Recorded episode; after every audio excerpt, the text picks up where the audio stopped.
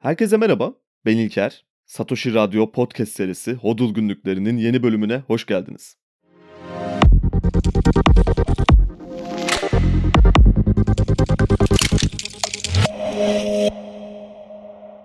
Bugün 31 Ekim 2008'de Satoshi Nakamoto'nun yazdığı Bitcoin White Paper'ının 15. yılının üzerinden henüz birkaç gün geçmişken sanırım birçok kişinin hala yeterli dikkati vermediği bu White Paper'la ilgili artık bir bölüm yapmamız gerektiğini düşündüm. Bugün bir White Paper okuması yapacağız. Aslında daha önce yine BTC Türk'ün orijinal metinden Türkçeleştirdiği ve Yalın Alpay'ın seslendirdiği bir versiyonu bulunuyor ve 13. yıl dönümünde yapılan bir çalışma bu. Yalın Alpay'ın sesi de çok rahatlatıcı bir ses ve çok güzel bir iş yapılmış. Daha sofistike ve yalın bir seslendirme için o çeviriye de mutlaka bir bakmanızı tavsiye ederim. Ben de aynı metini kullanacağım ama benim bugün yapmak istediğim seslendirme ile birlikte her bölümün arkasından kendi yorumlarımı ve bir meal anlamında açıklayıcı kısa notlarımı ekleyeceğim bir çeviri ve seslendirme olacak. 12 bölümden oluşuyor makale. Bundan sonrasında white paper yerine makale olarak söz etmek istiyorum. Çünkü bana göre bu gerçekten çok önemli bir bilimsel çalışma. Bilgisayar teknolojileriyle ekonomi alanını iç içe geçiren ve her iki alanda da devrimsel nitelikte çözümler sunan 21. yüzyıl içinde yazılmış en önemli makale olduğunu düşünüyorum. Her iki alan içinde. İşte bugün hem bir okuma hem bir anlama yapmaya çalışacağız birlikte. Bu arada yine aynı tarih yani 31 Ekim tarihi Satoshi TV için de özel bir tarih. Makaleyle aynı tarihte yayın hayatına başladılar. Yani Bitcoin gibi Satoshi TV'nin de yıl dönümü 31 Ekim ve bu yıl ikinci yaşını kutluyorlar. O yüzden bu makalenin güncelleştirilmiş bir versiyonunu tekrardan yapmanın da daha anlamlı olacağını düşündüm. Bitcoin'in tam olarak ne olduğunu anlamak isteyen birisi için başlangıç noktası bu makale olmalı bana göre. Ve gerekli dikkati vererek anlamaya çalışarak zaman ayrılmalı. Zaten bölüm aralarında da devreye girmeye çalışacağım. O yüzden sözü çok daha fazla uzatmadan isterseniz başlayalım artık. Bir çeviri notu olarak şunu ekleyebilirim. Hash kelimesi özet olarak not kelimesi düğüm olarak çevrilmiştir. Artık başlayabiliriz sanırım. Bitcoin, eşler arası elektronik nakit sistemi. Yazan Satoshi Nakamoto. Özet. Tamamen eşten eşe çalışan bir elektronik nakit sistemi, çevrim içi ödemeleri herhangi bir finansal kuruluştan geçmeden bir taraftan diğerine doğrudan gönderilmesini mümkün kılar. Dijital imzalar çözümün bir parçasını sağlar ancak çifte harcamaları önlemek için hala güvenilir bir üçüncü tarafa ihtiyaç duyuluyorsa asıl avantajlarını kaybederler. Çifte harcama problemine eşler arası ağ kullanarak bir çözüm öneriyoruz. A, işlemleri sürekli büyüyen bir kriptografik özet, hash tabanlı iş kanıtı zincirine ekleyerek zaman damgasıyla mühürler ve iş kanıtını tekrarlamadan değiştirilemez bir kayıt meydana getirir. En uzun zincir sadece tanıklık edilen olaylar dizisinin kanıtı olarak hizmet etmez. Aynı zamanda en büyük işlemci gücü havuzundan geldiğini de kanıtlar. İşlemci gücünün çoğunluğu ağa saldırmak için işbirliği yapmayan düğümlerin, notların kontrolünde olduğu sürece en uzun zinciri üretecekler ve saldırganların önüne geçecekler. Ağın kendisi asgari bir yapıya ihtiyaç duyar. Mesajlar en üst çabayla yayımlanır ve düğümler dilediklerinde ağdan ayrılabilirler. Ve dışarıda geçirdikleri sürede yapılan işlemlerin kanıtı olan en uzun iş kanıtı zincirini kabullenerek yeniden katılabilirler. 1. Giriş İnternet üzerinde ticaret, elektronik ödemeleri işleyen güvenilir üçüncü partiler olarak hizmet veren finansal kuruluşlara bağlıdır. Sistem çoğu işlem için yeterince iyi çalışıyor olsa da güven temelli modelde bulunan aslında var olan zayıf yönleri hala taşımaktadır. Finansal kuruluşlar uyuşmazlıklarda uzlaşıdan kaçındıklarından tamamen geri döndürülemez işlemler mümkün değildir. Uzlaşmanın maliyeti işlem maliyetini arttırır. Minimum uygulanabilir işlem ölçüsünü sınırlandırır ve küçük rastgele ödemelerin mümkün olması olasılığının önünü keser ve geri döndürülemez hizmetler için geri döndürülemez ödemeler yapma imkanının olmamasının da önemli maliyetleri vardır. İşlemi geri döndürme ihtimali güvenme ihtiyacını arttırır. Tüccarlar ihtiyaç duymayacakları bilgileri aldıkları için rahatsızlık duyan müşterilerine karşı dikkatli olmalıdır. Belirli ölçülerde sahtekarlık kaçınılmaz olarak kabul edilir. Bu maliyetler ve ödeme belirsizlikleri fiziksel para kullanımı ile önlenebilir. Ancak güvenli bir üçüncü taraf olmadan iletişim kanalları üzerinden ödeme yapma mekanizması yoktur. İhtiyaç duyulan şey güven yerine şifreleme kanıtı üzerine kurulu, iki tarafın birbiri ile doğrudan bağlantılı olduğu elektronik bir ödeme sistemidir. İşlemi tersine çevirmek için hesaplaması zor olan işlemler tarafları dolandırıcılıktan koruyacaktır. Bu makalede çifte harcama sorununa işlemlerin kronolojik sıralamasının hesaplama kanıtı oluşturmak için eşler arası dağıtık bir zaman damgası sunucusu kullanarak bir çözüm öneriyoruz. Bu sistem A'daki dürüst düğümler ortak çalışan saldırgan düğümlerden daha fazla işlemci gücünü kontrol ettiği sürece güvenlidir. Bir araya girelim burada artık. İkinci başlığa geçmeden önce. Bu özet ve giriş ilk bakışta çok anlamlı görünmeyebilir. Fakat bize sunduğu çözümü ve getirdiği yeniliği anlamak için belki defalarca okumaya değer. Zaten biraz sonra makalenin diğer bölümlerine geçtiğimizde ne anlatmak istediğini çok daha iyi anlayacağız ama bir meal yapmak istersek burada başlangıçta. Satoshi diyor ki elektronik bir nakit sistemi için eğer eşler arasında bir nakit sistemi yaratmak istiyorsak zaten kelimenin tam anlamıyla eşler arasını sağlamamız lazım. Üçüncü partileri devre dışı bırakmamız gerekiyor diyor. Ama bu aynı zamanda bir güvenlik problemi demek. Güvenlik problemini ortadan kaldırmamız için de kimsenin kontrolünde olmayan ortak bir ağ kurmamız gerekiyor. Bu ağda işlem yapmak isteyenlerin kendilerine ait dijital imzalarla işlem yapması lazım ki kendine ait olan tokenları ya da parayı harcayabilsin. Dijital imza bunu sağlayacak ama bu tek başına o işlem yapan kişinin çifte harcama yapma olasılığını ortadan kaldırmıyor. Yaptığı işlemleri bir zaman damgasıyla mühürlememiz ve kopartılamayacak bir zincire iş kanıtıyla eklememiz gerekir diyor. Bir kayıt defteri tutmamız lazım yani. Aynı bir bakkal defteri gibi. Ama aynı zamanda bu defter yani bizim durumumuzda A kimsenin kontrolünde olmaması lazım. O yüzden dağıtık bir ağ yapısı sunuyor. İsteyen herkesin istediği zaman katılabileceği ve yine istediği zaman ayrılabileceği bir ağ. Bunun şöyle bir önemi var. Zorunluluk ortadan kalkıyor ve zorunlu olmayan bir şey ancak teşvikle mümkün olabilir. Burada da devreye ödül mekanizması girecek. Makalenin ilerleyen bölümlerinde ödül mekanizmasının nasıl devreye girdiğine şahit olacağız. Ama peki tüm bunlara ihtiyaç duymamızın sebebi ne? Eğer bu giriş kısmını çok basit bir şekilde özetlemek istersek, mevcut para sisteminde dürüstlüğü kontrol edemiyoruz. Bu çok büyük bir problem. İşlemler geri alınabiliyor, işlemler istendiği gibi değiştirilebiliyor, hesaplar dondurulabiliyor ya da bir harcama yapabilmek için mutlaka kimlik doğrulaması yapılması isteniyor. Çünkü işlemlerin geri döndürülme ihtimaline karşın kimliğin belirlenmesi gerekiyor gibi birçok problem var. Bakın daha para sisteminin daha temel ve tehlikeli problemlerine değinmedik bile. Şimdi bu başlangıçta kısa bir toparlayıcı özet yapmak istiyorum aslında. Satoshi kısaca şunu çözdüğünü söylüyor. Biz aynı torrent gibi bir ağ kullanabiliriz ve eşten eşe hiç başka kimseye ihtiyaç duyulmayan bir değer aktarımı ağı yaratabiliriz. Çok basit bir tabirle aktardığımız değerin o torrent dosyaları gibi düşünelim. Onlar gibi kopyalanarak çoğaltılamaması için iki kez, üç kez veya daha fazla aynı dosyanın, aynı değerin harcanmaması için bir zaman damgalı iş kanıtı zinciri kurabiliriz diyor. İş kanıtı derken de sisteme yani zincire gömülecek enerjiyle, enerji harcamasıyla katılımcıları mecburi bir dürüstlüğe itebiliriz. Ve herkesin eşsiz dijital kriptografik imzasını ortak bir ağda koruyabiliriz. Fakat bu mecburi dürüstlük içinde bir teşvik mekanizması olması lazım. Bunun içinde enerji harcanması karşılığında ödül olarak Bitcoin de atabiliriz. Ve bu kendi kendine otonom çalışan ağın para birimi de, değer birimi de bu bitcoinler olacak demektir. En kısa ve basit özet, giriş bu olabilir sanırım açıklayabileceğim. Ve bu inanılmaz bir çözüm. İşte tüm bunların nasıl sağlanabileceğini makalede bana kalırsa oldukça zarif ve dahiyane bir şekilde açıklıyor Satoshi. Bu kısa kendimce basitleştirmeye çalıştığım açıklamadan sonra devam edelim isterseniz makaleye artık. 2. İşlemler elektronik parayı dijital bir imza zinciri olarak tanımlamaktayız. Her para sahibi paranın bir önceki işlemiyle birlikte parayı alacak kişinin açık anahtar özetini dijital olarak imzalayıp paranın sonuna ekleyerek bir sonraki sahibine o parayı yollamaktadır. Ödemeyi alan kişi mülkiyet zincirini doğrulamak için imzaları doğrulayabilir. Burada açıklanan imza zinciri işlemlerinin grafik detayı için makaleye göz atabilirsiniz.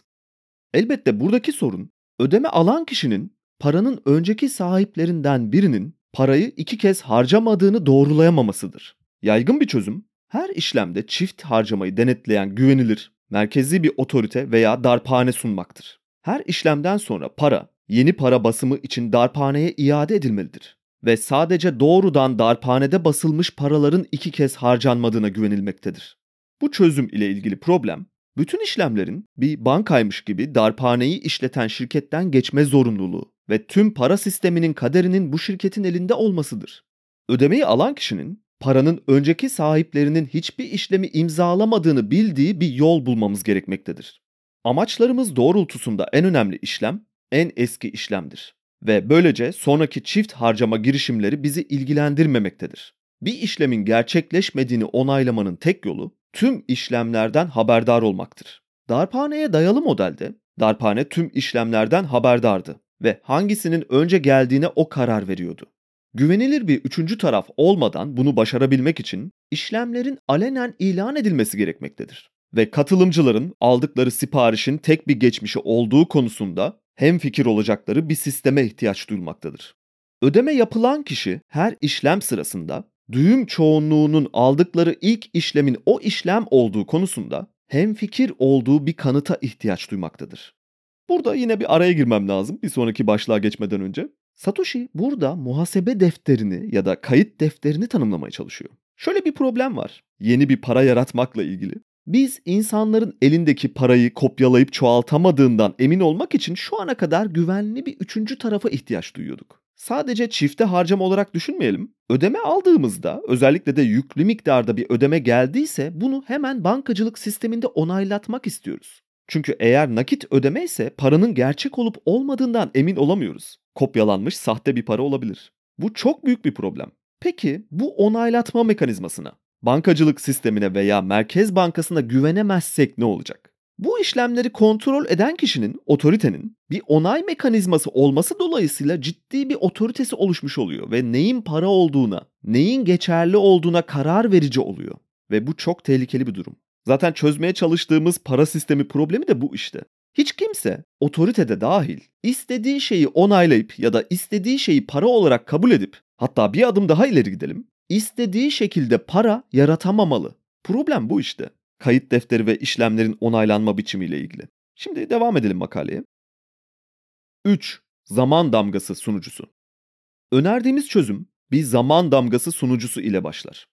Bir zaman damgası sunucusu zaman damgalanacak mesaj bloğunun kriptografik özetinin alınması ve kriptografik özetin ağ geneline tıpkı bir gazete ya da Usenet gönderisi gibi yayınlanmasıyla çalışır. Zaman damgası o verinin o zamanda kriptografik özeti alabilmek için açıkça sıralı olarak var olması gerektiğini kanıtlar.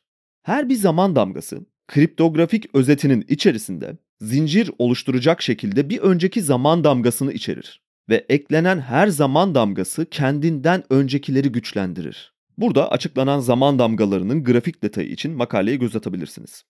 Yani kısaca Satoshi diyor ki, her işleme bir zaman damgası koyarsak ve ilk damgalanan işlemi kaydederek devam edersek, tüm işlemleri birbiri ardına zincirlersek bu bir kanıt sunar ve dürüst bir geçmiş sunar. Örnek, Ahmet 10 lirasının tamamını Mehmet'e verdi. Tam da şu zamanda verdi. Mehmet bu 10 liranın 5 lirasını Serkan'a gönderdi. Tam bu zamanda gönderdi. Bu işlemlerin hepsi ardı arkasına birbirlerine zamanlarıyla birlikte zincirlenirse kimin hangi zamanda ne kadar parası olduğu ve bunu kime gönderdiği kanıtlanmış olur. Ahmet 10 lirayı Mehmet'e verdikten sonra gidip bu zamandan sonra başka birine aynı 10 lirayı veremez. Eğer biz yaptığı işlemleri zaman damgasıyla kaydedersek değil mi? Çok basite indirgeyerek anlatmaya çalışıyorum. Kusura bakmayın lütfen. İşte kısaca bankacılık hesaplarımız bu şekilde çalışıyor.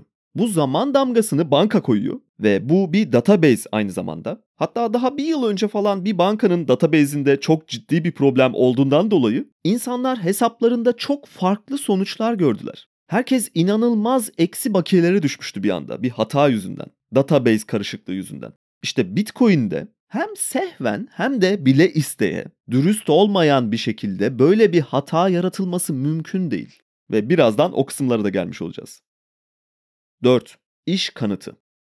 Dağıtık bir zaman damgası sunucusunu eşten eşe esasıyla uygulamak için gazeteden veya Usenet gönderilerinden ziyade Adam Beck'in hashcache'ine benzer bir iş kanıtı sistemi kullanmamız gerekecek. İş kanıtı bir değerin SHA-256 gibi şifreleme metoduyla kriptografik özeti alındığında bu kriptografik özet belirli sayıda sıfır biti ile başlamasını tarar. Gerek duyulan ortalama iş gerek duyulan 0 bit sayısı ile üstel olur ve tek bir kriptografik özet çalıştırılarak doğrulanabilir. Bizim zaman damgası ağımızda iş kanıtını bloğun kriptografik özetinde istenen sıfır değerine ulaşana kadar arttırdığımız bir nonce değeriyle sağlarız. İşlemci, CPU, iş kanıtını sağlayacak işlemleri bir kez yaptıktan sonra aynı işlemler yapılmadan blok bir daha değiştirilemez. Sonraki bloklar zincire eklendikten sonra önceki blok değiştirildiğinde sonra gelen tüm blokların da aynı şekilde değiştirilmesi gerekir. Burada açıklanan iş kanıtı grafik detayı için makaleye göz atabilirsiniz. İş kanıtı aynı zamanda çoğunluğun kararının benimsenmesi sorununu da çözer. Eğer çoğunluk bir IP adresinin bir oy verebildiği bir sisteme bağlı olsaydı bu çok sayıda IP adresi edinebilen herhangi biri tarafından alt üst edilebilirdi. İş kanıtı esas olarak bir işlemci bir oydur. Çoğunluk kararı en büyük kanıtlama çalışması eforuna sahip en uzun zincir tarafından temsil edilir. CPU gücünün büyük bir çoğunluğu dürüst düğümlerle kontrol edilirse, dürüst zincir en hızlı büyüyecek ve rakip zincirleri aşacaktır. Geçmişteki bir bloğu değiştirmeye çalışan bir saldırganın o bloğun ardından gelen tüm blokları da değiştirmesi gerekecek. Ve akabinde mevcutta dürüst düğümlerden kurulu bir zincirden daha uzun bir zincir oluşturması gerekecektir. Daha sonra inceleyeceğimiz üzere daha yavaş kalacak olan bir saldırganın bloklar eklendikçe başarılı olma ihtimali katlanarak azalacaktır. Zaman içinde artan donanım hızları ve artan düğüm sayısına uygun şekilde her bir blok için iş kanıtı zorluk seviyesi hareketli ortalama metodu kullanılarak saatlik olarak yeniden hesaplanır. Bloklar çok hızlı oluşturulursa zorluk da artar. Makalenin bu iş kanıtının açıklandığı kısım inanılmaz bir yer. Acelesi olanlar için Proof of Work diye bir bölüm de yapmıştık daha önce hatırlayanlar olacaktır. Bu konu üzerinde daha detaylı bir şeyler arayanlar o bölüme de bakabilir. Adam Beck'in Hashcash çalışmasına bir referans var burada ve onun üstüne değişiklik yapılan bir nonce değerinden bahsediliyor. Şimdi bu nonce değerine birazdan geleceğiz. Ondan önce iş kanıtının diğer bir önemli özelliğini konuşalım. Tüm işlemleri bir zaman damgasıyla damgaladıktan sonra buradaki işlemleri de bir bloğa eklerken yine bu bloğu da bir zaman damgasıyla işaretlerken kriptografik bir şifreleme metodu kullanılıyor. Eğer böyle olmasaydı herkes kolayca kendi işlemlerini çok basit kanıtlarla, çok basit işlemci gücüyle ve sahte işlemlerle zaman damgası yaratarak sisteme ekleyebilirdi ya da yoktan var edebilirdi bazı şeyleri. Daha önceki işlemleri değiştirebilirdi ve tekrar çifte harcama problemine dönmüş olurduk. O yüzden güçlü bir şifreleme metodu lazım ve bu da SHA-256 algoritması. İşte bu şifreyi çözerken bir işlemci gücü harcanması gerekiyor. Satoshi bunu CPU gücüyle tanımlıyor. Fakat bugün artık sadece bu iş için üretilen özel cihazlar var. CPU'lar yeterli değil artık. Zaten onu da öngörüyor zorluk derecesi ayarlaması tanımıyla. Birazdan oraya da geleceğiz. Şimdi burada bir güç harcanmasının öneminin bir tanesi de enerji tüketimi. Eğer arkasında gerçekten harcanan bir enerji olmazsa herkes aynı Satoshi'nin örnek verdiği gibi sistemde ne kadar çok oy hakkı sahibi ise işlemleri yöneten kişiye dönüşebilir bu çoğunluk. Hem de enerji kullanmadan maliyetsiz bir şekilde yapabilir bunu. Demokrasilerdeki oy kullanmaya benzetebiliriz bunu. Ve Aysun Kayacı'nın işaret ettiği problemi tam bu noktada tekrardan gündeme getirebiliriz belki. Çoğunluğun haklılığı bir noktada zorbalığa dönüşebiliyor. Proof of Stake işte bu mantıkla çalışıyor. Veya diğer kullandığımız oylama mekanizmaları bu mantıkla çalışıyor. Şimdi bu noktada şöyle bir soru gündeme gelebilir. E, sistemde en büyük enerji harcayan o zaman yine işlemleri en çok onaylayana dönüşecek. Bir otorite kuracak. Çünkü en çok enerji o harcadığı için şifreleme algoritmasını ilk o çözecek sürekli. İşte burada Satoshi'nin getirdiği o yeniliklerden birisini görüyoruz. Nonce değeri demiştik hatırlarsanız. Daha sonra döneceğimizi söylemiştik. Her bir kriptografik hash'in yani özetin sonuna her seferinde değişken bir nonce değeri geliyor. Bu tahmin edilmesi gereken bir şey. İş kanıtıyla çözümden sonra artı olarak şans faktörünü devreye sokuyor Satoshi. Ve böylece en büyük güce sahip olan kişi sürekli her blokta işlemleri onaylayan otoriteye dönüşmüyor. Bu çok önemli bir nokta ve yine inanılmaz bir çözüm var burada. Burada çoğunluğun zorbalığını ya da en büyük enerji gücünün otoriterleşmesini bertaraf ettikten sonra çözülen bir diğer problem her blok arka arkaya birbirine zincirlendiğinden dolayı geriye dönük değişim yapmak için yeni bir blok zinciri dalı oluşturmak lazım ve tüm işlemleri geriye dönük değiştirmek lazım. Bunun için de birbiri üzerine eklenen tüm o bloklara harcanan enerji kadar geriye doğru tekrar enerji harcamak lazım. Ve siz bunu yaparken dürüst blok ileri doğru gitmeye devam edecek. Yani blokları geçmişe yönelik değiştirmek o yüzden neredeyse mümkün değil. Bu fikri de açmış oluyor Satoshi burada iş kanıtıyla. Burada ama belki daha önemli bir diğer dahiyane fikir daha var. Zorluk derecesi ayarlaması. Biraz önce konuşmuştuk. Satoshi ağdaki işlemlerin belirli bir aralıkta onaylanması gerektiğini söylüyor. Her blok 10 dakikada bulunmak zorunda bugün bildiğimiz gibi. Ortalama olarak en azından. Bu o blok içindeki işlemlerin onay sürecinin tamamlanma süresi. Yani kriptografik algoritmanın çözüm süresi. Hani o nonce değişkeni atanan algoritmanın çözüm süresi. Peki bunu sabit bir şekilde hep 10 dakikada nasıl tutacağız? Şöyle 10 dakika olmasının kesin bir sebebi yok. Sadece yeterince uzun bir süre olmalı. Çünkü eğer 1 dakika olsaydı blok süresi, örnek olarak diyelim ki 100. blok tamamlandı ve kapatıldı. 101. bloğa başlandı. 1 dakikalık süre tüm dünya genelindeki işlemcilerin bu ağda işlem yaptığını varsayarsak bir başka düğüm tarafından kabul edilene kadar bu bir dakika 100. blok yerine başka biri tekrar yeni bir blok koyabilir bir dakika içinde. Ve bu da çok büyük bir karmaşıklığa yol açar. Herkesin birbirini çek etmesi için ve ağdaki tüm düğümlerin 10 dakika içinde makul bir süre olarak kapatılan bloğu evet bu gerçek bir blok diye onaylaması için gayet iyi bir süre yani. O yüzden buradaki yeni blok süreleri çok önemli. Ve bunu sabit tutabilmek için yine çok önemli bir parametre var. Zorluk derecesi. Satoshi diyor ki zamanla ağdaki işlemci gücü çok artabilir. O günün teknolojisiyle CPU'lar kullanılarak yapılan çözümleme bugün özel cihazlarla yapılıyor dedik. Bunu görüyor Satoshi. Eğer ağdaki işlemci gücü arttıkça buradaki kriptografik algoritma çözümlemesinin de zorluk derecesi artmazsa bloklar 10 dakikadan daha kısa sürede gelmeye başlar. Hatta eğer bu olmasaydı bugün her blok sanırım saniyeler içinde gelebilirdi. Ağdaki işlemci gücünün inanılmaz artışı sebebiyle. Ve bu sabit blok süresi o yüzden çok kritik bir nokta. İşlemci sayısı arttıkça ağdaki harcanan enerji kontrol edilerek bir hareketli ortalama metoduyla her 2016 blokta bir yani ortalama her 2 haftada bir ağdaki zorluk derecesi ayarlanarak otomatik bir şekilde blok süreleri korunmuş oluyor. Bu inanılmaz dahiyane bir çözüm. Satoshi bunu sanki çok basit bir şeyi açıklıyormuş gibi sadece çok küçük bir paragrafta hiçbir şey değilmiş gibi değiniyor. Fakat daha fazla uzatmayalım. Dediğim gibi iş kanıtı için özel olarak yaptığımız bölüme göz atabilirsiniz. Makaleye devam edelim biz artık. 5a Ağı çalıştırmak için gerekli adımlar şunlardır. 1. Yeni işlemler tüm düğümlere yayınlanır. 2. Her düğüm yeni işlemleri bir blok içinde toplar. 3. Her düğüm kendi bloğu içinde zor bir iş kanıtı bulmaya çalışır. 4. İş kanıtını bulan düğüm diğer tüm düğümlere bu kanıtı yollar. 5. Düğümler sadece blok içindeki tüm işlemler geçerliyse ve daha önce harcanmamışsa bloğu kabul eder. 6. Düğümler bloğun kabulünü zincirdeki bir sonraki bloğu oluşturmak için kabul edilmiş önceki bloğun kriptografik özetiyle çalışarak ortaya koyarlar. Düğümler her zaman en uzun zincirin doğru olduğunu varsayar ve onu genişletmek için çalışmaya devam eder. Eğer iki farklı düğüm bir sonraki bloğun farklı versiyonlarını eş zamanlı olarak yayınlarsa bazı düğümler bunlardan herhangi birini diğerinden önce alabilir. Bu durumda düğümler ilk aldıkları üzerinde çalışmaya devam ederler. Ancak daha fazla uzama ihtimaline karşı diğer çatalı da saklarlar. Beraberlik bir sonraki iş kanıtı bulunduğunda ve çatallardan birisi daha uzun olduğunda bozulmuş olacaktır.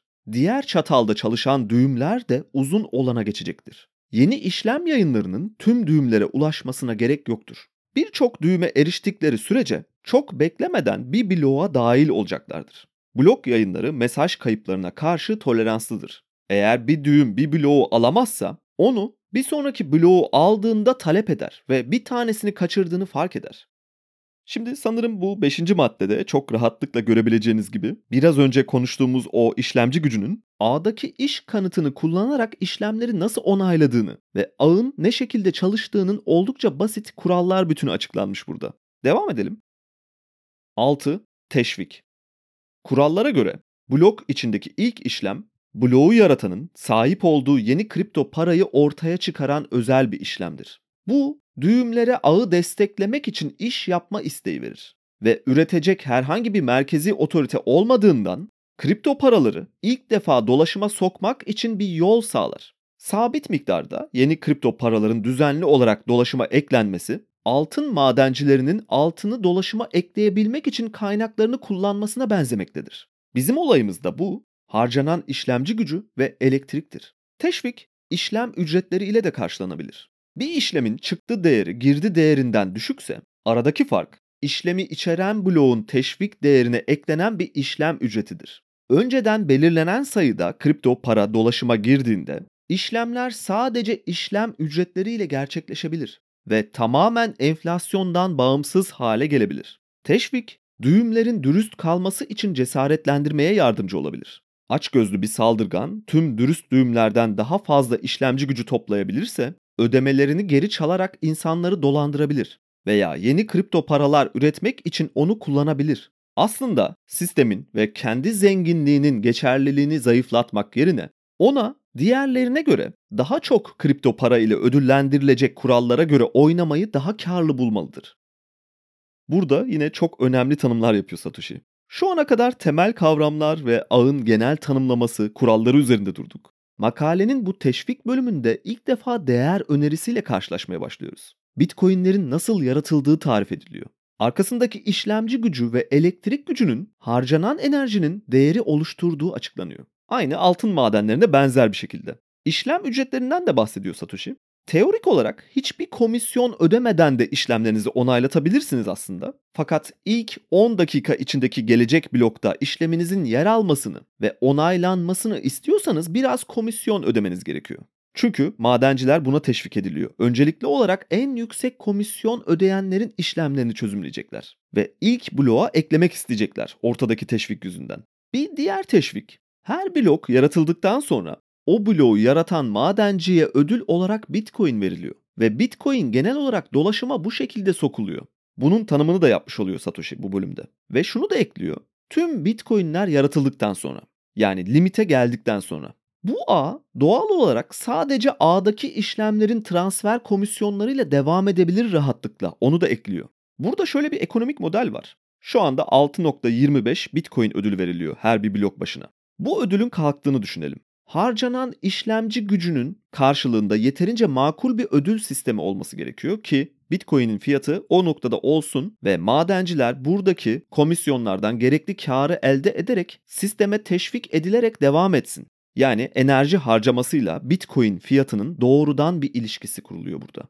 Ve 2140 yılında tahmini olarak tüm Bitcoin'ler bittikten sonra bu ağdaki işlemlerin onaylanma sürecinde harcanacak enerjiye karşılık sadece komisyon ücretleriyle madencilerin teşvik edildiği bir sistemde Bitcoin fiyatının hangi noktada olması gerektiğini bir hesaplamaya çalışın isterseniz. Kendi kendini besleyen pozitif bir döngü ve bir oyun teorisi var burada. Oyun teorisi kısmına da geleceğiz ileride. Bu teşvik aynı zamanda düğümlerin, madencilerin dürüst kalmasını sağlıyor. Çünkü blok zincire kabul görmeyecek bir işlem eklemeye çalışırlarsa hiçbir ödeme alamayacaklar ve harcadıkları enerji boşa gitmiş olacak. İşte o yüzden bu ödül mekanizması bu açıdan çok önemli ve bir taşla birçok kuş vuruluyor burada. Devam edelim.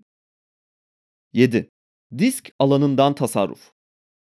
Bir kripto paranın son işlemi yeteri kadar bloğun altında kaldığında önceki harcama işlemleri boş disk alanını korumak için silinebilir. Bunu bloğun kriptografik özetini bozmadan kolayca gerçekleştirebilmek için işlemlerin sadece köklerini içeren kriptografik özeti Merkle ağacına alınır. Eski bloklar ağacın dalları boşaltılarak sıkıştırılabilir. Dahili kriptografik özetlerin depolanması gerekmez. Burada açıklanan Merkle ağacı grafik detayı için makaleye göz atabilirsiniz. İşlem içermeyen blok başlığı yaklaşık 80 byte olacaktır. Her 10 dakikada bir blok üretildiğini varsayarsak 80 byte çarpı 6 çarpı 24 çarpı 365 eşittir yılda 4.2 MB. 2008 yılı itibariyle 2 GB RAM ile satılan bilgisayar sistemleri ve Moore yasasıyla öngörüldüğünde şu an yıllık 1.2 GB büyüme ile blok başlıkları bellekte saklansa bile depolama sorun olmayacaktır. Tekrar bir araya girmek istiyorum diğer başlığa geçmeden önce. Bu çözüm yine çok çok önemli bir nokta ve Bitcoin'in merkeziyetsiz kalmasının tanımının yapıldığı yer işte burası aslında. Çünkü bu blok zinciri devam ederken düğümler, notlar, tüm blokları yani tüm kayıt defterini, bütün ağı kolayca saklayabilmeli ve çok depolama alanı tüketmemeli. Merkle ağacı metodu bu sıkıştırmayı sağlıyor işte. Satoshi bir gigabyte boyut hesabına bile girmiş burada. Bugün aradan 15 yıl geçmesine rağmen toplam blok zincir büyüklüğü 500 GB'ın biraz üzerinde ve sanırım herkesin bir kopyasını rahatça saklayabileceği bir boyut bu. Eğer Satoshi'nin buradaki çözümü olmasaydı, bu rakam bugün örneğin 500 terabayt olsaydı, yüksek ihtimalle her isteyen bu blok zinciri saklayamayacaktı. Sisteme not olarak katılamayacaktı ve yeterli depolama alanına sahip olmayacaktı. Sadece küçük bir azınlık blok zinciri kontrol edebilecekti. Ve bu da bizi problemin en başına götürürdü tekrar. Yani o otoriter, onaylayıcı bankacılık uygulaması gibi bir tekelin elinde düşebilirdi Bitcoin ağı. Blokların yavaş gibi görünen 10 dakikada bir gelmesi, her bloğun eğer doluysa sadece birkaç megabaytlık bir yer kaplaması, tüm bunların üstüne Merkle ağacı metoduyla bir sıkıştırma yapılması, bunların hepsi çok dikkatlice düşünülmüş inanılmaz detaylar. Bugün biz bu kaydı alırken Bitcoin blok sayısı ya da diğer bir tabirle blok yüksekliği 815 bin adedi geçti ve blok boyutu tam olarak 522 GB. Şimdi devam edelim. 8. Basitleştirilmiş ödeme doğrulaması. Tam düğüm çalıştırmadan ödemeleri doğrulamak mümkündür. Kullanıcının sadece en uzun zincirden emin oluncaya kadar ağ düğümlerini sorgulayarak bulacağı ve işlemin zaman damgalanmış bloğa bağlandığı Merkle dalını elde edeceği ağdaki en uzun iş kanıtı doğrulama zincirinin blok başlıklarının bir kopyasını saklaması yeterlidir. İşlemi kendisi kontrol edemez. Ancak zincirdeki bir yere bağlayarak ağdaki düğümlerin bunu onayladığını ve ağın onu kabul ettiğini doğruladıktan sonra blokları eklediğini görebilir. Burada gösterilen grafik detayı için makaleye göz atabilirsiniz. Bu nedenle dürüst düğümler ağı kontrol ettiği sürece doğrulama güvenlidir. Fakat ağ bir saldırgan tarafından daha fazla işlemci gücüyle etkisiz hale getirilirse tehlikeye daha açıktır. Ağ düğümleri işlemleri kendi başlarına doğrulayabiliyorken basitleştirilmiş metot saldırgan daha fazla işlemci gücüyle ağa hakim olmaya devam ettiği sürece saldırganın uydurduğu işlemlerle saptırılabilir. Ağ düğümleri hatalı bir blok ile karşılaştığında gelen alarmları kabul etmek, kullanıcı yazılımlarından alarm verilen işlemleri ve tüm bloğu yüklemesini istemek ve tutarsızlığı doğrulamak, bundan korunmak için bir karşı strateji olabilir. Daha sık ödeme alan işletmeler muhtemelen daha hızlı onay ve daha bağımsız güvenlik için kendi düğümlerini çalıştırmayı isteyeceklerdir. Şimdi bunu biraz açalım tekrar. Sanırım Satoshi'nin en korktuğu şeylerden biri bizim %51 saldırısı olarak tanımladığımız birinin ya da birilerinin ağdaki işlemci gücünün büyük bir kısmını ele geçirmesi ihtimali. Bu ihtimal üzerinde çok fazla duruyor tüm makale boyunca. Dikkat edebileceğiniz gibi. Ve bununla ilgili aldığı önlemler de var. İnsanların tüm blok zincire sahip olmadan da yapılan ödemeleri doğrulayabilmesini istiyor bir yandan. Çünkü tüm düğüm herkes için gerekli olmayabilir ve basitçe sadece yeterince uzun bir geçmiş blok sayısına sahip olmak, bunu ana ağ ile teyit etmek yeterli olacaktır. Basit bir çözüm olarak. Fakat tabi tekrar %51 atağına geri dönersek, bu tehlike için Bitcoin Core yazılımında bulunan bir alarm sisteminden de bahsediyor. Ek bir bilgi, bugünlerde artık böyle bir alarm sistemi yok yazılımda. Çünkü ağı zaten yeterince fazla kişi, binlerce kişi her an gözetliyor durumda bugünlerde ve ters giden bir şey olma ihtimali şu an ağdaki çok yüksek işlemci gücü sebebiyle pek mümkün değil artık. Fakat Satoshi böyle bir şey olmasından ilk günlerde çok tedirgindi. Sadece bu dipnotu vermek istedim burada araya girerek. Şimdi devam edelim. 9. Değerleri birleştirme ve bölme. Kripto paraları ayrı ayrı işlemek mümkün olsa da bir transferde her kuruş için ayrı bir işlem yapmak kullanışsız olurdu değerin bölünmesi ve birleşmesine izin vermek için işlemler çoklu giriş ve çıkışlar içerir. Normalde önceki daha büyük işlemden gelen tek bir giriş veya daha küçük miktarları birleştiren çoklu girişler ve en fazla iki çıkış olur. Biri ödeme için ve eğer varsa gönderene geri giden para üstü iadesi için. Diğeri. Burada gösterilen grafik detayı için makaleye göz atabilirsiniz. Bu yelpazede bir işlemin birden çok işleme ve bu işlemlerin de daha birçoğuna bağlı olmasının bir sorun olmadığı dikkate alınmalıdır. Bu işlem geçmişinin eksiksiz bir dökümünün çıkarılmasına ihtiyaç yoktur. Burada Satoshi aslında biraz da cüzdanların nasıl çalıştığından bahsediyor ve para transferleriyle ilgili metotları açıklamaya çalışıyor. Normalde her transfer için farklı bir Bitcoin cüzdan adresi kullanımı önerilir ve bunun gizlilikle de bir alakası var. Ki bu da zaten makalenin bir sonraki başlığı. 10. Gizlilik. Geleneksel bankacılık modeli taraflara ve güvenilir üçüncü partiye bilgi erişimi sınırlandırarak bir gizlilik seviyesine ulaşır. Tüm işlemlerin herkesin erişimine açılması gerekliliği bu metodu bertaraf eder. Ancak gizlilik bilgi akışını başka bir yerde kırarak sağlanabilir. Genel anahtarları anonim tutarak. Herkes işlemi herhangi biriyle ilişkilendirmeden birinin başka birine bir tutar gönderdiğini görebilir. Bu borsalar tarafından yayınlanan işlemlerin ayrı ayrı zaman ve büyüklük bilgisinin, bilgi bandının, tarafların kim olduğu söylenmeden herkese açık olduğu işlem bilgileri seviyesine benzerdir. Bu noktada gösterilen grafik detayı için makaleyi göz atabilirsiniz. Ek bir güvenlik duvarı olarak ortak bir sahiple ilişkilendirilmesinin önüne geçmek amacıyla her işlem için yeni bir anahtar çifti kullanılmalıdır. Birden çok girdili işlemlerde girdilerin aynı sahip tarafından sahiplenildiğinin mecburen açıklandığı işlemlerde bu kaçınılmazdır. Buradaki risk bir anahtar sahibi ortaya çıkarsa ilişkilendirme aynı sahibe ait diğer işlemleri de ortaya çıkartabilir. 11. Hesaplamalar. Bir saldırganın dürüst zincirden daha hızlı, alternatif bir zincir oluşturmaya çalıştığı bir senaryo ele alalım. Eğer bu gerçekleşse bile bu durum sistemi saldırganın bir anda ortaya çıkan bir değer yaratması ya da kendine ait olmayan bir parayı üretmesi gibi keyfi değişiklikleri açık hale getirmez. Düğümler geçersiz bir işlemi ödeme olarak kabul etmeyecek ve dürüst düğümler bunları içeren bir bloğu asla kabul etmeyecektir. Bir saldırgan yalnızca yakın zamanda harcadığı parayı geri alabilmek için kendi işlemlerinden birini değiştirmeye çalışabilir. Dürüst zincir ve bir saldırganın zinciri arasındaki yarış binomiyal rastsal yürüyüş ile karakterize edilebilir.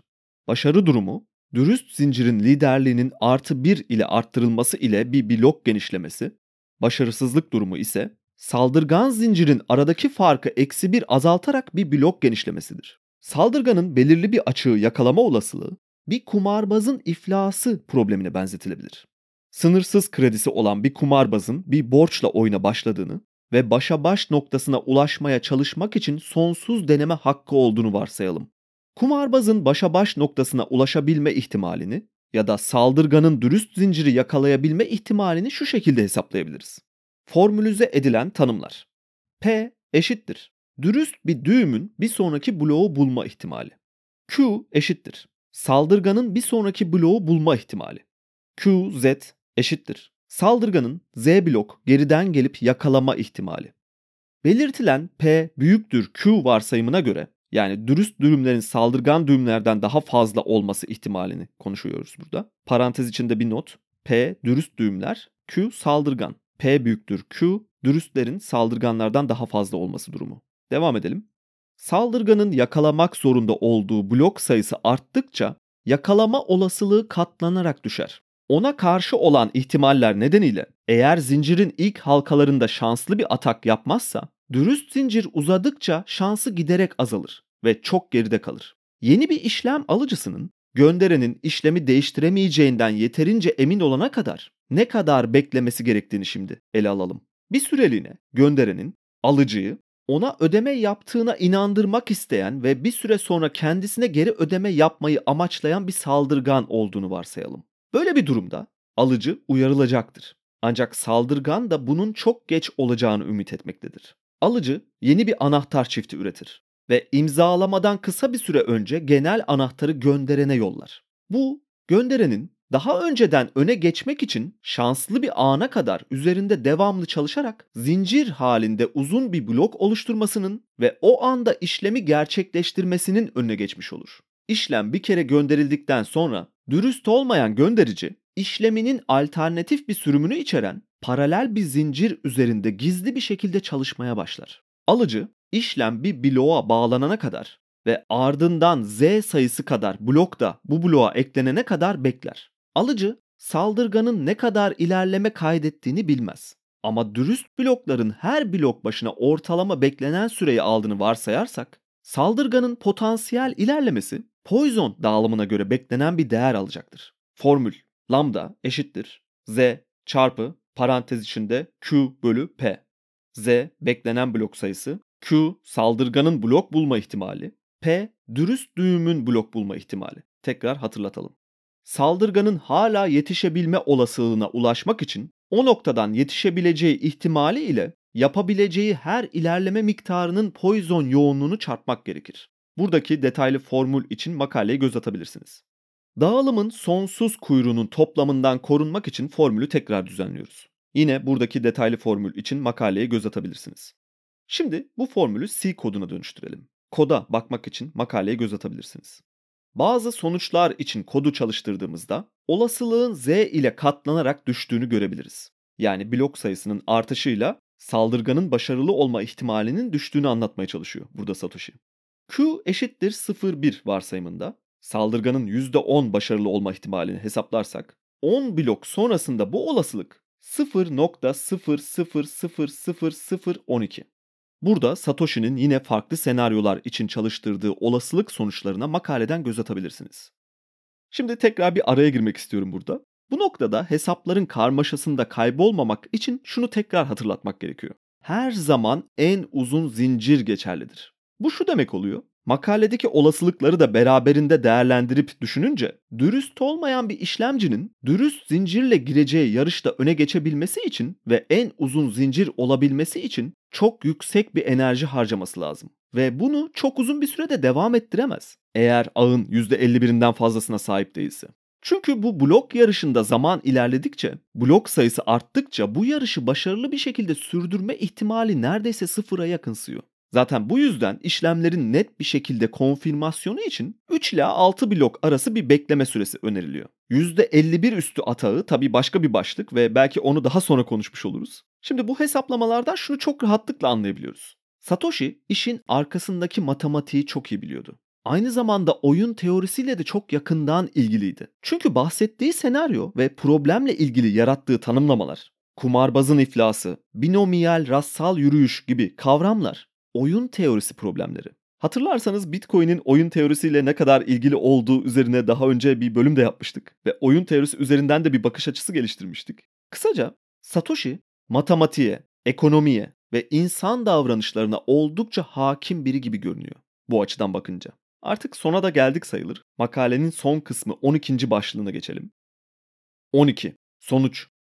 Elektronik işlemler için güvene bağlı olmayan bir sistem önerdik güçlü bir sahiplik kontrolü sağlayan fakat çifte harcamayı önleyen bir yol olmadan eksik olan dijital imzalardan oluşan paraların bilindik yapısı ile başladık. Bunu çözmek için işlem dökümünü herkesin erişimine açık şekilde kaydetmek için dürüst düğümler işlemci gücünün çoğunluğunu kontrol ettiğinde saldırganlar tarafından hızlıca hesaplanması mümkün olmayan iş kanıtını kullanan eşler arası bir ağ önerdik. A dağıtık basitliği içinde sağlam bir yapıdadır. Düğümler hep birlikte çok az koordinasyon ile çalışır. Mesajlar belirli bir yere yönlendirilmediğinden ve yalnızca en iyi çaba esasına göre dağıtılması gerektiğinden düğümlerin kimliklerinin belirtilmesi gerekmez. Düğümler kendileri ağda yokken iş kanıtı zincirini ne olduysa onun kanıtı olarak kabul ederek dilediklerinde ağdan ayrılabilir ve tekrar bağlanabilirler. Düğümler blokları onayladıklarını, onları uzatmak için çalışarak, hatalı blokları reddettiklerini de bloklar üzerinde çalışmayı reddederek göstermek için işlemci güçleriyle oy kullanırlar. İhtiyaç duyulan tüm kurallar ve teşvikler bu uzlaşma mekanizması ile desteklenebilir. Satoshi'nin kullandığı terimleri, kavramları ve kaynakları kontrol etmek için makaledeki referanslar bölümüne göz atabilirsiniz. Tüm bu metnin üzerine benim ekleyebileceğim son sözler bence makalenin kendisinin yanında çok değersiz olacaktır. Ama kapanış olarak bir şeyler söylemem gerekirse Satoshi bu makaleyi 31 Ekim 2008'de yayınladı ve Bitcoin ağını ancak 3 Ocak 2009'da başlattı. Arada ciddi bir süre var ve insanların bu makaleyi tartışmasını bekledi. Hatta bu ilk blok Genesis blok olarak kayıtlara geçti. Kendinden önce bir şey var olmayan, kendinden sonrakilerin kaynağı olan demek. Yaratılış demek Genesis. Satoshi bu tarihi de çok dikkatlice seçti ve Genesis blok içine bir mesaj da gizledi. Bloğun içine o günün The Times gazete manşetini ekledi. The Times 3 Ocak 2009 Şansölye, bankalar için ikinci kurtarma paketinin eşiğinde. Bu gizli mesajla birlikte daha da ilginç olan kısmı birinci blok yani Genesis blok sıfırıncı blok olarak kabul edersek ondan sonraki gelen ilk blok 9 Ocak'ta geldi ve Bitcoin ağı resmen bu tarihte başladı çalışmaya. Normalde 10 dakika olan blok süreleri yerine burada 6 günlük bir boşluk var. Bu boşluğun neden bırakıldığını bugün hala bilmiyoruz. Bu da bir gizem. Satoshi'nin birçok gizeminin yanında bu da açıklanamadan kalanlardan birisi. O aslında bir noktada kaybolması gerektiğini biliyordu ve bu yüzden biraz da gizli kaldı. En başından beri biliyordu. Başarıyı üstlenmedi veya ortaya çıkıp her şeyin sahibi olduğunu iddia etmedi. Ve onun kişiliğiyle ilgili belki en önemli örnek şu olabilir. Satoshi ilk blokların büyük bir kısmını tek başına kazdı. Onun sahibi olduğu cüzdanlarda yaklaşık 1.1 milyon adete yakın bitcoin olduğu tahmin ediliyor. İnanılmaz bir para bu. Buradaki bitcoinler hiçbir zaman yerinden kıpırdamadı. Aslında bu cümle tamamen doğru değil. Şöyle ki, Satoshi'den sonra Bitcoin ağına katılan ilk isim Halfini. Kendi söylediğine göre 70. blok civarında Bitcoin ağına katılmış ve birkaç gün yazılımı çalıştırmaya devam etmiş. Sonrasında bilgisayarının işlemcisi çok ısındığından dolayı yazılımı kapatmış ve bunun için çok büyük bir pişmanlık duyduğunu itiraf etmişti. Çünkü kazacağı her blokta 50 Bitcoin ödül almış olacaktı devamında. Bitcoin ağının bu ilk evresinde. Ödül yaralanmaları 4 yılda bir gerçekleşiyor bildiğiniz gibi. Şimdi detaya gelirsek, Bitcoin ağında gerçekleşen ilk işlem 170. blokta Satoshi ve Halfini arasında gerçekleşti. Satoshi onun da Bitcoin yazılımını çalıştırdığını duyunca deneme için ona 10 Bitcoin gönderdi. Ve bu işlem Satoshi'nin bilinen ilk ve tek işlemi. Geri kalan 1.1 milyon adet Bitcoin'e hiçbir zaman dokunmadı. Ödülünü hiçbir zaman almadı. Hatta burada şöyle ilginç bir durum var. 170. bloğa gelene kadar neredeyse tamamını Satoshi kazdı bu blokların. Elinde belki o anda 5000'den fazla Bitcoin vardı. Fakat Halfini'ye 50 değil, 100 değil, 500 değil, 1000 değil. Sadece 10 adet gönderdi. Bu transfer miktarı bence çok şey anlatıyor. Aslında bu noktada bir makale okumasından çok daha dışarıya taşmayalım. Toparlayalım artık ve belki bir gün sadece Satoshi ve gizemleri üzerine bir bölüm de yapabiliriz. Böyle bir şeye ihtiyaç var bence. Satoshi'nin bu şaheseri, bir diğer deyişle magnum opusu üzerine sanırım bu bölüm de benim yaptığım en iyi bölüm oldu diye düşünüyorum. Makaleden biraz rol çalarak. Satoshi Bitcoin'in ilk yıllarında çok aktifti ve bize birçok güzel bakış açısı bıraktı. Paylaştığı düşüncelerinden, yazılarından iki tane alıntı yaparak konuyu toparlamak istiyorum. Bir keresinde şöyle bir şey söyledi. Kayıp coinler sadece herkesin parasını biraz daha değerli yapar. Bunu herkes için bir bağış gibi düşünün. Sanırım yüksek ihtimalle sadece bu sebepten kendi coinlerine hiç dokunmadı ve o coinleri biz bugün kayıp olarak varsayıyoruz. Bunları topluluğa bir bağış olarak, geç katılanlara bir iyileştirme olarak, hediye olarak bıraktı aslında. Ben bu sözünü öyle yorumlamayı seviyorum. Bir keresinde de şöyle bir şey söylemişti ve o sözle toparlayalım artık. Her ihtimale karşı bir miktar Bitcoin almak mantıklı olabilir. Eğer yeterince insan aynı şekilde düşünürse bu kendini gerçekleştiren bir kehanet haline gelir. Yeni şeyler söylenedik. Bu haftalık Hodl günlüklerinin sonuna geldik. Satoshi Radyo ve Satoshi TV hesapları üzerinden programı takip etmeyi ve beğendiyseniz paylaşmayı unutmayın lütfen. Ayrıca bildirimleri açarsanız birbirinden farklı içeriklerden daha verimli bir şekilde haberdar olabilirsiniz. Bir sonraki bölümde görüşmek üzere.